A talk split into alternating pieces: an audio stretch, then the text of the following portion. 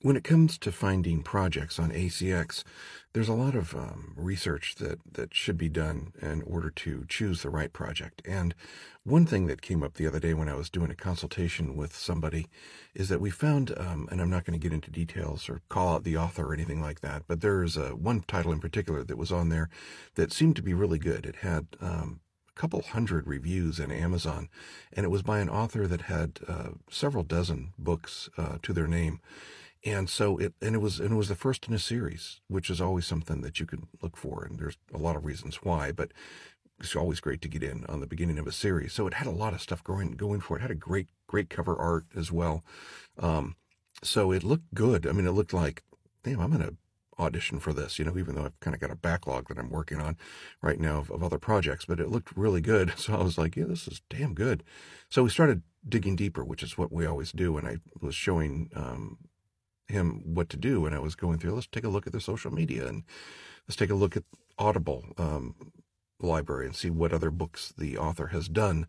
And so we did that, and it turns out that there were other books in Audible by the author, but um, the reviews were few. They were good reviews, and the narrators that they had chosen were actually good, a good, good stable of narrators uh, for the other books. But there were only about ten of them out of several dozen books, so they weren't.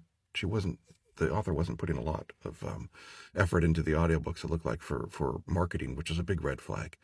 So that was like oh boy what's going on there? Then we looked at the um, social media looked at facebook not a lot of activity there. In fact there was no facebook page um, for the author.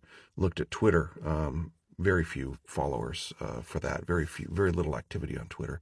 Looked at linkedin really nothing going on there. So the author really just cared about well some people just like books and um, this particular author just liked to have Kindles and and hard copies, and that's fine. They they they start off they start off like that. A lot of times, they build a big library. Um, audiobooks seem to be more of a second thought to them, um, and so they don't put a lot of effort into creating the marketing necessary, the infrastructure for marketing audiobooks. And so what happens is is that even though the regular books sell really well, if you go to their website, they might have a little tab audiobooks up there, but even on the front page, they don't say you can even find the audiobook. So they'll advertise the main title um, right there, the latest release, but they won't say, you know, also get the audiobook next to it, which is a great thing to have, but they, they just won't even go to that effort of doing that because audiobooks are an afterthought.